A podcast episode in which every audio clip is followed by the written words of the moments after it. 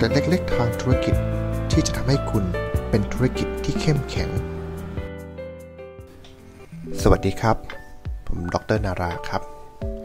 เรากลับมาเจอกันอีกครั้งหนึ่งสำหรับเรื่องของการใช้จิตวิทยาสำหรับการพัฒนาธุรกิจ วันนี้เรามาเข้าสู่เรื่องของการฟัง การฟังเป็นกิจกรรมที่มีความสำคัญมาก ๆ ในการใช้ชีวิตของมนุษย์ ไม่เพียงแต่ว่าจะเป็นกิจกรรมที่เกิดขึ้นในกระบวนการทางธุรกิจเท่านั้น เพราะว่าการฟังทำให้มนุษย์เราสามารถจะรับรู้ได้ว่า คนอื่นเขาต้องการสื่อสารอะไรกับเรา แต่ประเด็นปัญหาของการฟังเนี่ย มันอยู่ที่ว่า ทุกวันนี้เราฟังกันจริง ๆ หรือเปล่า หรือว่าเราฟังคนอื่นแบบไหน และที่สำคัญคือเราเข้าใจคนอื่นจากการฟังว่าอย่างไร ดังนั้นวันนี้ก็คงจะมาพูดคุยกันเรื่องเกี่ยวกับระดับของการฟัง ในระดับของการฟังระดับที่ 1 ก็คงเป็นเรื่องของคำว่า ได้ยิน คือการได้ยินเนี่ยหมายถึงหูได้มีการรับรู้จากคลื่นเสียงต่างๆ ที่เข้ามาในหู ว่าคลื่นเสียงนี้เป็นเสียงอะไร คลื่นเสียงนี้ออกมาเป็นแบบไหน แต่ประเด็นปัญหาก็คือว่าหลายๆ คนได้ยินว่าคนพูดกัน หลายๆ คนได้ยินว่าเขากำลังทำอะไรกัน แต่ ไม่ได้เข้าใจเลยว่าสิ่งที่เขาพูดกันสิ่งที่เขากำลังทำกันนั้น เขาต้องการสื่อความหมายอะไรซึ่งกันและกัน นั่นหมายความว่าคนที่ได้ยิน แต่ก็ยังไม่ได้ฟังนั่นเอง เพราะฉะนั้นหลาย ๆ คนเนี่ยได้ยินนะ ว่าคนข้าง ๆกำลังพูดอยู่ ได้ยินนะว่าในที่ประชุม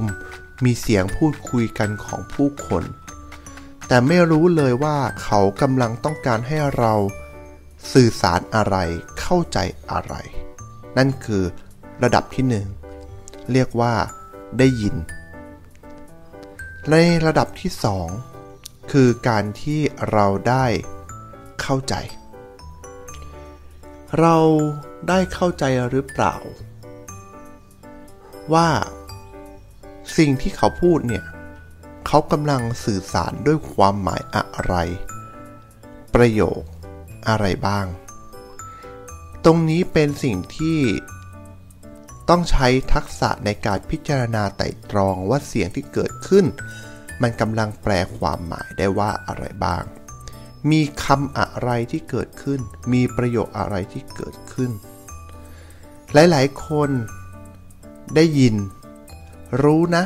ว่าประโยคที่กำลังพูดนี้มีคำว่าอะไร แต่ไม่เข้าใจเลยว่าผู้พูด หรือผู้ที่ต้องการสื่อสารนั้น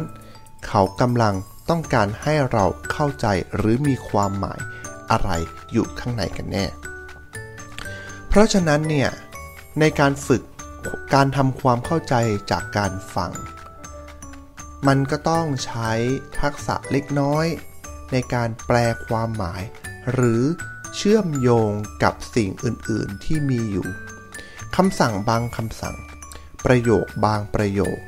อาจจะเกิดขึ้นโดยที่มีเนื้อความมาจากเหตุการณ์อื่นมาก่อนแล้วก็ได้ ไม่ได้จำเป็นว่าทุกประโยคจะต้องเกิดณขณะที่ผู้พูดได้กำลังเล่าอยู่ ดังนั้นหากเราต้องการเข้าใจ เราก็เพียงใส่ใจลงไปอีกเล็กน้อย และตัดสินคนที่กำลังพูดให้ช้าลงอีกสัก 1-2 วินาที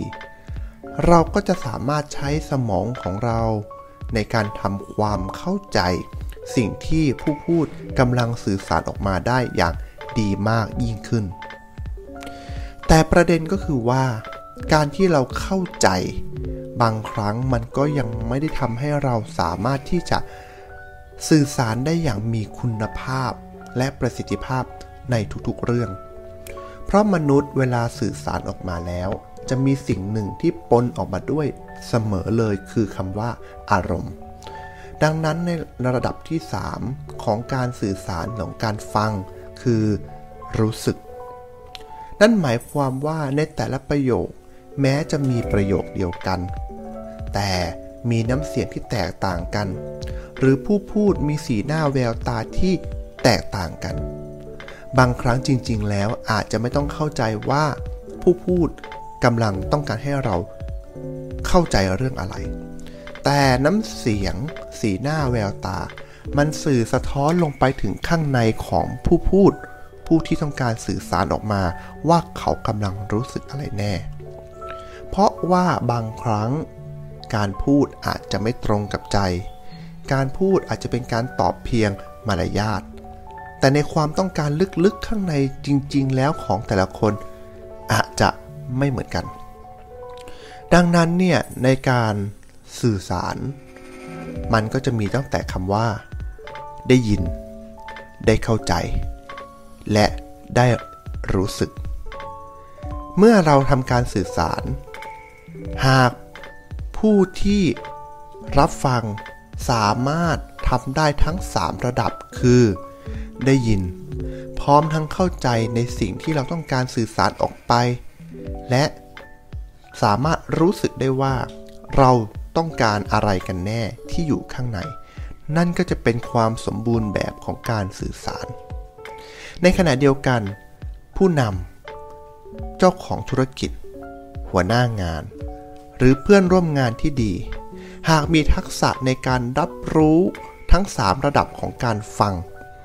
มันก็จะทำให้องค์กรมีแต่ความสมัครสมานสามัคคี เพราะเมื่อเราเข้าใจเมื่อเรารู้สึกได้ว่าจริง ๆ แล้วเขาต้องการอะไร ความเห็นอกเห็นใจที่เกิดขึ้นก็จะมีมากขึ้นในองค์กร เมื่อความเห็นอกเห็นใจเกิดขึ้นในองค์กรแล้ว สิ่งที่เกิดขึ้นก็คือความสามัคคี ความเอื้อเฟื้อเผื่อแผ่ ความสมานฉันท์เพราะทุกคนแล้วเนี่ย มีพื้นฐานของการเป็นคนดี เพียงแต่ว่าหลาย ๆ ครั้ง เราทะเลาะกัน เราขัดแย้งกันเพราะต่างคนต่างไม่เข้าใจและคิดไปเอง ดังนั้นการฝึกการฟัง ให้ได้ยิน ให้เข้าใจและให้รู้สึก มันก็เพียงแค่ว่าเราใส่ความตั้งใจลงไป ในการฟังแต่ละครั้งแต่ละครั้ง และตัดสินให้ช้าลงเล็กน้อย หลังจากนั้นถามหัวใจตัวเองว่าขณะนั้นเรากำลังรับรู้ถึงความรู้สึกอะไรบ้าง จากผู้ที่พูดกับเราผู้ที่มาสนทนากับเรา เมื่อเราสัมผัสหัวใจของเราเองได้แล้ว เราก็จะรู้ว่า เขาต้องการบอกอะไรกับเรากันแน่ และตรงนี้แหละครับ มันจะเป็นองค์กรแห่งการเรียนรู้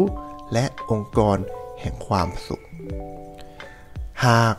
ท่านชอบเนื้อหา และเรื่องราวดีๆ แบบนี้ ช่วยกดไลค์กด Subscribe ให้ด้วยนะครับ สวัสดีครับ ติดตามเรื่องราว สาระและเกร็ดความรู้ได้ในตอนต่อๆไปครับ